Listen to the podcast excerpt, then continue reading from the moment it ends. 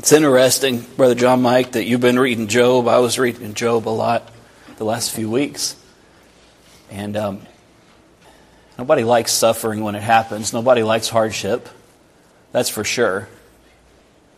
I tried to preach last week that people mistake what faith is. And they focus on the outcome that they want to happen, latch onto it, and then uh, hope for that outcome with all of their energy, and they call that faith. But faith is trusting that God is going to be who He said He is. And the hardest nights when I was in the hospital with, with my wife, when she was in there, convinced us more of God's faithfulness than the outcome of her walking today. You understand that? I don't know if I can explain what I'm trying to say, but what John Mike just said, I feel like it's kind of the same thing. God is good all the time. He's faithful all the time. It's not dependent on the outcome that we hope will happen. He would have still been faithful if she didn't walk out of there. You know, would have still been faithful if you, you understand God is always faithful. We want certain things to happen. But sometimes we need to step back and widen our gaze and see that His faithfulness surrounds us. I have on my heart today to preach from Colossians. I think I'll try to just stick mostly to that letter. If you want to go ahead and turn there. If you're looking for it, it's right after Philippians in the New Testament. I want to give us a, a little bit of background on this book. Before I do, I want to read chapter 2, verse 6. This is kind of the theme of why Paul is writing. He said, As you have therefore received Christ Jesus the Lord, so walk ye in him. There was a time when Jesus was surrounded by his disciples. Some children came up to him and they, being the good religious people that they were, tried to run the children off so they wouldn't bother him because he had more important things to do. And Jesus, if you remember, he said, Suffer the little children to come unto me and do not prevent them, for of such is the kingdom of heaven. I love that while we were singing those songs that we call children's songs, people became uninhibited and actually laughed and actually felt happy. And when we got done, we put our adult faces back on. As you have therefore received Christ Jesus the Lord, so walk ye in him. Do you remember what it took for you to be saved? You had to become as a little child. And do you know if we could just return to those quote children's songs unquote, if we could just really latch on to those truths, Jesus loves me. So many Christians waste months or years of their lives because they can't accept that truth. Jesus loves me. Not only because the Bible tells me so, but because His Holy Spirit confirms it inside of my spirit. He loves me. As you therefore receive Christ Jesus the Lord, so walk in Him. You received him as little children. You have to walk in him as little children. Brothers and sisters, Paul wrote this letter to a congregation he had never been to while he was imprisoned. And he felt like the things that he was writing were important enough to focus on them while he himself was in bondage. This was a congregation he didn't establish. It was in a town that, as far as we know, he didn't visit beforehand. He sent someone else to that um, valley, and that person established this congregation. And Paul heard about what was going on with these people, and he felt compelled to write a letter to them. Sometimes I wish we could have an apostle come and write a letter to some of the Lord's churches today and correct us on ways that we could improve.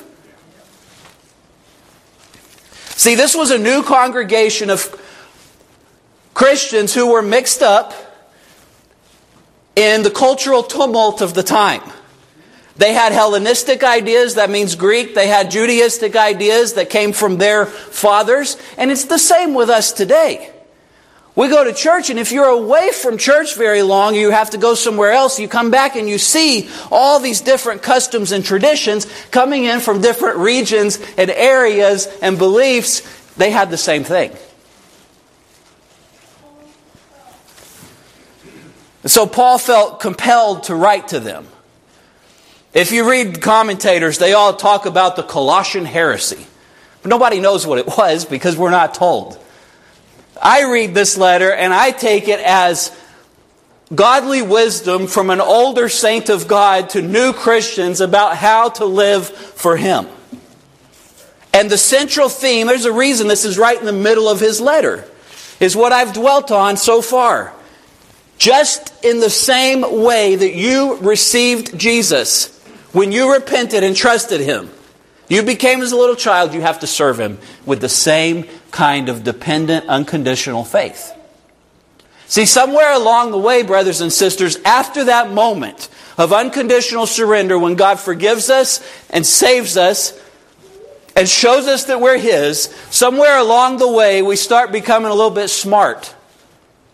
We start uh, studying a little more and we start leaning on our own understanding and we start trying to figure things out for ourselves. And the more we do that, the more we do that until God allows circumstances into our lives to break us, so we'll again be reminded that we are children. If you have an older person in your family, a grandfather or grandmother, and you're like under 40 years old, they, they, they think of you as a child. They call you a child. They're so much older. God is older than we can imagine, and yet He doesn't age. We're all children to Him. Entire nations are like dust on a scale. Why do we rely so much on our own understanding? Why do we rely so much on our own minds? Why do we worry so much about trying to figure things out before we take action to serve the Lord? You know what a little child is concerned about before they become um, corrupted by their own nature and by external influence? A child, all they care about is pleasing their parents. Oh, the sinful nature creeps in and they want to rebel as well. But deep in the heart of that child, if they're a good child, what they really want is to please their parents. And God, when He saves us, He puts inside of us a desire to please Him. What's on my heart today is to talk about how we do that. But I want to give a little bit of a background on, on this letter why it was written. Paul did write it from imprisonment. There are a few points he makes later that I'll get to. Um, but let me, let me get to the main verses that are on my heart. First chapter of Colossians.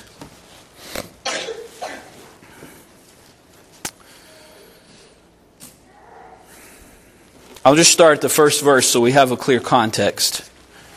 Paul, an apostle of Jesus Christ by the will of God, and Timotheus, our brother, to the saints and the faithful brethren in Christ which are at Colossae, grace be unto you and peace from God our Father and the Lord Jesus Christ.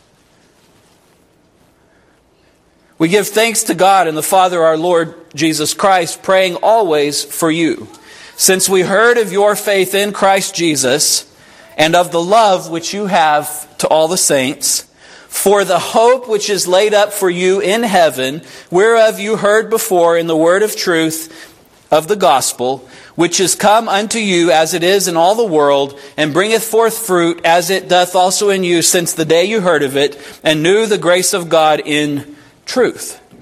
As you also learned of Epaphras, our dear fellow servant, who is for you a faithful minister of Christ, who also declared unto us your love in the Spirit.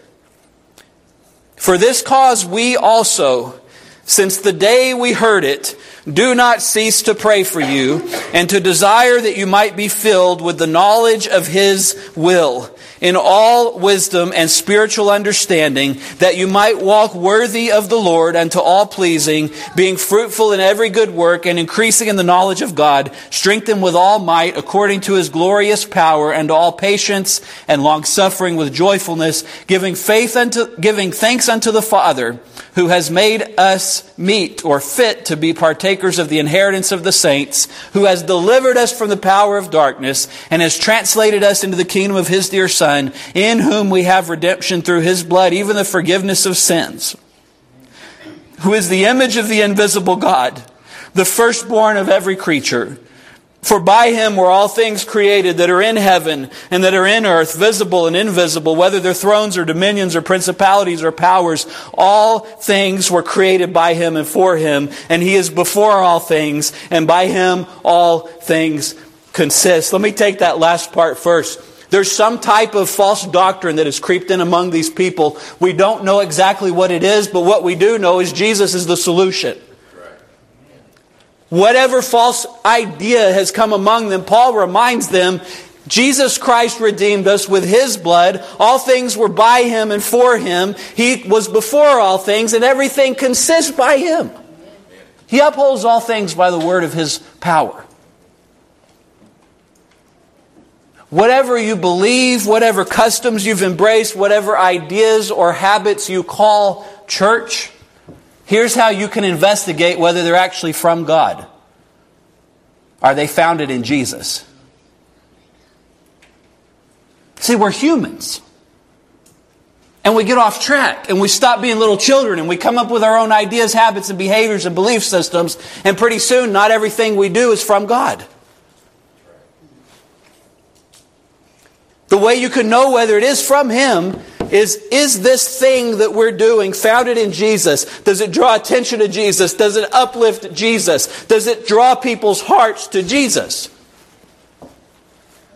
Nothing else matters. Religion has never saved anybody.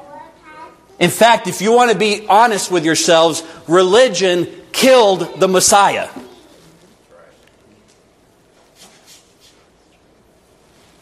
Say, well, preacher, are you anti religion? I'm not anti religion. I'm at church today. But I believe in the life that Jesus gives. And that doesn't come through a, a, a religious system, it comes through Jesus himself. And he's the head of the body of the church.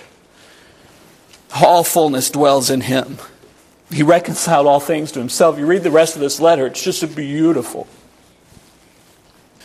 The verses that I really feel the need to focus on is 9 and 10.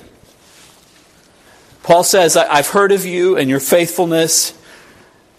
Oh, that we could say this about each other, about our brothers and sisters in Christ. He said, Ever since we heard about it, we don't cease to pray for you. He heard about this congregation and started praying for them all the time. Let me, let me step back a moment and say, we don't understand how important prayer is. Oh, when we go through something hard, we appreciate the prayers of God's people, but then as soon as we're better, we go back to our busy lives, and prayer is somewhere down the list of important things. I'm not being critical. I'm just telling you, human nature, we start as little children, utterly helplessly dependent. We start relying on our own strength more and more and more, and we don't need to pray as much. Or we think we don't. Man, prayer's where the spiritual warfare is. So Paul says, Ever since we heard about you, we pray for you. And we desire that you might be filled with the knowledge of His will. How many of us run around in our lives unsure about what God wants? How many of you are paralyzed in indecision because you're afraid you might do the wrong thing? How many of you fail to act at times because you're afraid it won't be the right choice? Paul says, I pray for you continually so that you might be filled with the knowledge of God's will. Brothers and sisters, this is what's on my heart to remind us of today. You can be filled with the knowledge of God's will in your life. You don't have to run around confused and uncertain. You can know what He wants. Filled with the knowledge of His will in all wisdom and spiritual understanding. How do you get the knowledge of God's will? He tells us right here it's through wisdom and spiritual understanding. How do you get wisdom? The beginning of wisdom is the fear of the Lord. It's returning to that little childlike faith in God, knowing that there's nothing you can do to help yourself. He is all and in all, and anything you need comes from Him. You do the best you can, you still depend on Him because all gifts come from Him. He's the giver of all good things. He's the Father of lights. He's the Father of all gifts. They come from Him. He's the only faithful one. He's the only one without variation, and He has no shadow of turning. James tells us that.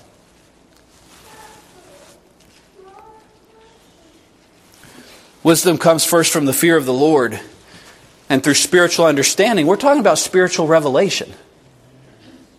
We're not talking about something you can sit in a study with some books and figure out in your head. I'm not opposed to knowledge. We need knowledge. I'm not opposed to studying. We should study. But what I'm telling you is there are truths of God that are high above our understanding. Your mind, the carnal mind, cannot understand the ways of God. The only way you can latch on to them is through spiritual revelation. That comes from time with God. You know what? I got, I got married lately. I told y'all that. I've been married, uh, what, two and a half months, something like that. I read a bunch of books about marriage, preached sermons about marriage. I, I, I, read the scriptures about marriage. I tried to learn about it ahead of time. I would talk to people who'd been married longer than I had, and I tried to learn from them about marriage. I had all this information about marriage, but I realized when I was finally married, I didn't know how to be married. I had to do it, I had to experience it. It's trial and error. We bring in, and this is the way we come into our marriage with the Lord. We bring in all our own ideas, habits, customs. My wife and I, sometimes we get tickled at each other, more often that than frustrated, I hope. But eh, let me give you one little example because it, it, amuses me. I, you know, vegetable peelers, you get the, the peeling off vegetables. I say, hey, babe, where's the vegetable peeler? Well, it's by the stove. Why is it by the stove? I don't peel vegetables at the stove. It should be by the sink. And she said, well, where I used to live, I didn't have a drawer by the sink. My only drawer was by the stove. Neither one of us were right. We do the same thing with our professed worship of the Lord. We have our ideas, our customs that we learned from people, and sometimes, and I stepped back and I was a little frustrated at first, and then I said, it's just funny. That was my custom, it wasn't hers. We figured out how to put it together. When we serve the Lord, it doesn't matter what our custom, habit, tradition, opinion is. All that matters is what He wants. And then on top of that, He's the head of the body. The body is made up of all these different body parts with different customs, habits, and traditions. If you're a foot, you're used to wearing shoes. If you're a hand, try putting shoes on your hand and see how useful you are. If your legs, try putting a shirt on your legs and see how well you can walk. We're all body parts of this body. Jesus is the head. The only thing that matters is what He tells us to do, and we have to figure out as well as possible how to get along with the rest of the body parts. The best way we do that is to look up to the head and see what He says. That's what Paul's trying to remind these people of. Somewhere along the way, they started trying to be smart in their own wisdom. They started bringing in ideas they absorbed from the Greeks or from the Jews or from history or from culture, and they stopped listening to just what the head was saying. He shows us His will through spiritual revelation. And that comes direct to our spirits through our quiet time with God, our private time with Him. It amazes me that all through Scripture, see, sometimes as humans we get loud when we're excited. Most of the time, God speaks in Scripture, it's very quiet. Moses is walking by the burning bush. He stops because he's curious. He doesn't take his shoes off. The Lord says, Take your shoes off. You're on holy ground. There's a difference in God and us. He spoke to him, didn't thunder from heaven. Elijah's up in the, the cave. He's won this great victory, and now he's afraid for his life. There's a, an earthquake, a fire, a flood, none of those things our God.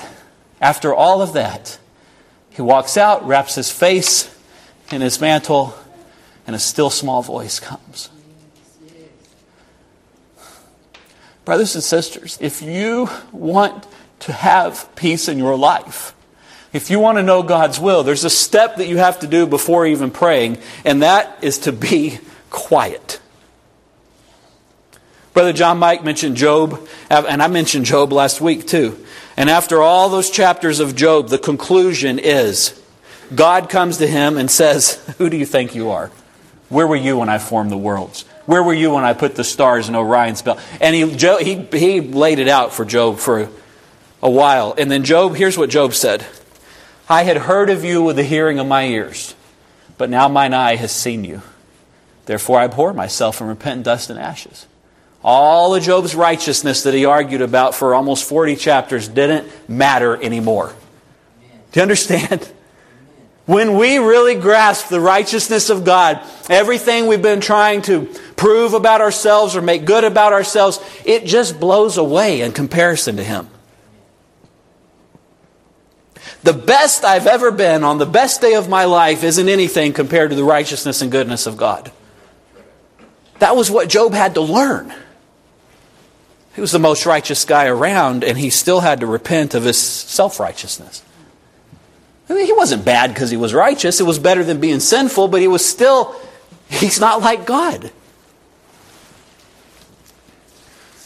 The reason God gives us spiritual knowledge and understanding and being filled with that, it's for a purpose. And this is why he saved you. That you might walk worthy of the Lord unto all pleasing that means worthy of the Lord, pleasing in all things.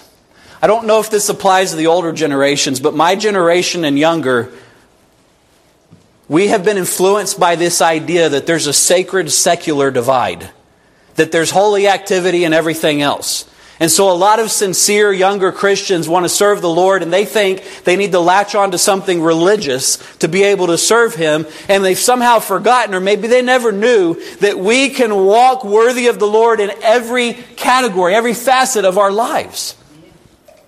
Paul said, whether you eat or drink, whatever you do, do it all for the glory of God. If the only place we serve the Lord is at church, what are we doing with our lives? a couple hours a week. There's so much more. Do you know you can give glory to God when you eat a meal? Comes from a heart outpouring with thanksgiving for all of the blessings of our good and benevolent Creator, the giver of life. So many ways to glorify God worthy of all pleasing, being fruitful in every good work and increasing in the knowledge of God. What the Lord wants to happen when He saves you, you're a little child and you're a brand new Christian, you're a baby in Christ, and He wants you to grow like Jesus did in the knowledge and the fear of the Lord and in wisdom and in stature with God and men. That's the goal. But sometimes we surrender, God saves us, and then we go try to figure it out.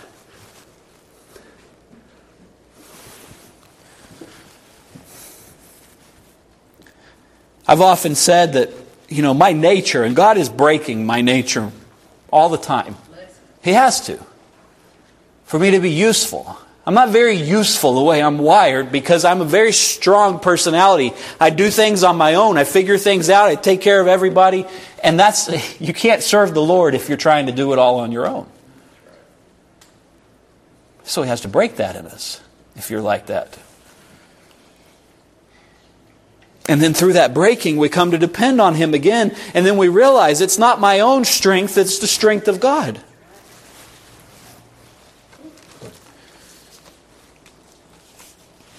I want to read you a paraphrase from Proverbs 2.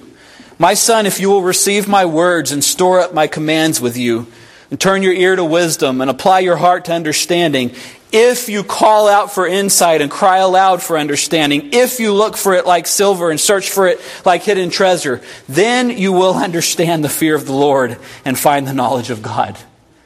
Do you want to understand God more than anything else in life? Do we seek after Him with more energy than anything else in life? Do we really want Him? That's when He reveals who He is and what He is, what He wants.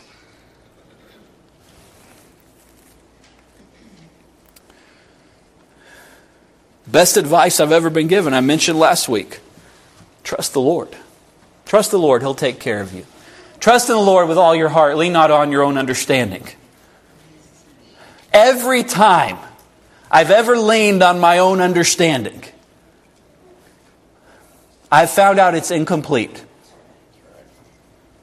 It is always better to trust in the Lord. There's a place for our own understanding, our own knowledge, our own wisdom. There's a place for it, but we shouldn't lean on it. We shouldn't trust in it. We shouldn't put our hope in it. We should lean on and depend on God.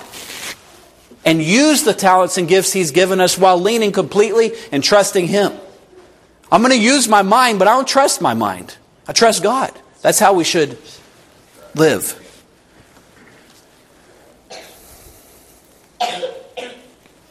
We can be strengthened with all might, this 11th verse, according to his glorious power, unto all patience and long suffering or endurance.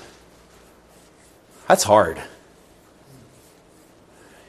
That's what it takes. Life's not easy. Any of us who've lived long enough, you find out that life is not easy all the time. We face hardships, we face struggles, we face loss, we face difficulty, ill health, people dying that we care about, financial struggles, family problems, whatever it is, life's not always easy. And there's a false doctrine that goes around, and it was around at this time of the apostles, that if you just serve God, everything will be fine. You know what David said? He prepares a table before me in the presence of my enemies. He didn't say he takes all my enemies away. The world is fallen, it's full of sin, and I want us to understand the world is going to keep crumbling, it's going to keep devolving. People talk about evolution. There's some adapting in species for sure, but there's, there's devolution. Things are winding down. There's entropy and atrophy in nature.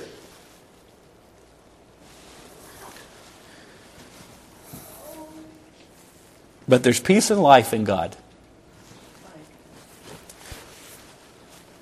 How can our lives be pleasing to the Lord? That's the whole point that Paul's writing this letter. It's the point of God saving us. I'll tell you how not to please the Lord. Be wise in your own eyes. Be righteous in your own efforts. Oh, God can't stand that. Two men went down to the temple to pray. The one a Pharisee. You know what a Pharisee was? The esteemed religious leader of the time. The most trusted scholar of Scripture. The one a Pharisee, the other a publican. Publican is a tax collector, one of the most hated professions of the time. These two men went down to the temple to pray. And the Pharisee prayed within himself God, I thank thee that I am not as other men are, extortioners, unjust, or even like this publican here. And he went on with all he does I tithe and give alms and all this blah, blah, blah, blah. And I say it that way because I'm sure that's how it sounded to God. Look how good I am, Lord, blah, blah, blah. He's not impressed with our righteousness. The publican could not so much as lift up his eyes to heaven. He was too broken. He was too humbled before God. And he just beat on his chest and said, God, be merciful to me, a sinner. You know what Scripture says Jesus taught? The publican, the hated tax collector, the dirty member of society was justified by God. Went down to his house justified. The Pharisee went home. Jesus taught in another place. He said, You can be like the Pharisees, but they have their reward right now in this life. Brothers and sisters, do you want your reward to be your other Christian friends looking at you and saying, Oh, wow, you sure are great? I don't know about you, but I want a greater reward than that. I want God to look at me one day and say, Well done, faithful servant. You served me, you tried, not through your own strength. That's what I want.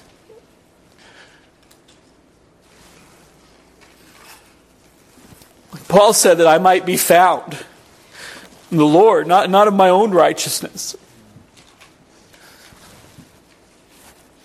See, God, when He saves us, He lays hold of us with such a will and purpose for our lives And we spend the rest of our lives wriggling around trying to figure out our own will and purpose. God has already latched on to us and knows what He wants us to do. All we have to do is let go and let Him show us. You understand? How do our lives please the Lord? Oh, I love this. Even youth shall grow tired and weary. The young men shall utterly fall.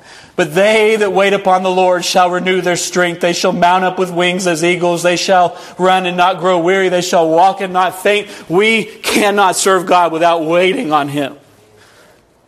We can't do things in our own timeline. We can't get uh, hasty for the Lord. The first, the foundation of serving God is waiting on Him. That's what it takes for salvation, isn't it? You keep seeking the Lord until He shows you that He has forgiven you.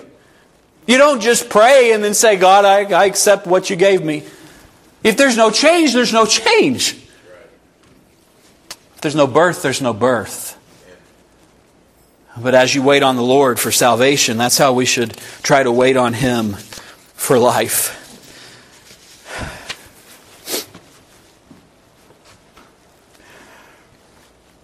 God just wants us to depend on Him. It's so counterintuitive. See, we always want to do something, and I'm not saying you shouldn't do something. Don't misunderstand me. If we truly wait on the Lord, it will spur us toward action for Him. But God didn't save us to build our own religious castles, our own religious sandcastles. He saved us to wait on Him and labor in this field that He's given us to labor in.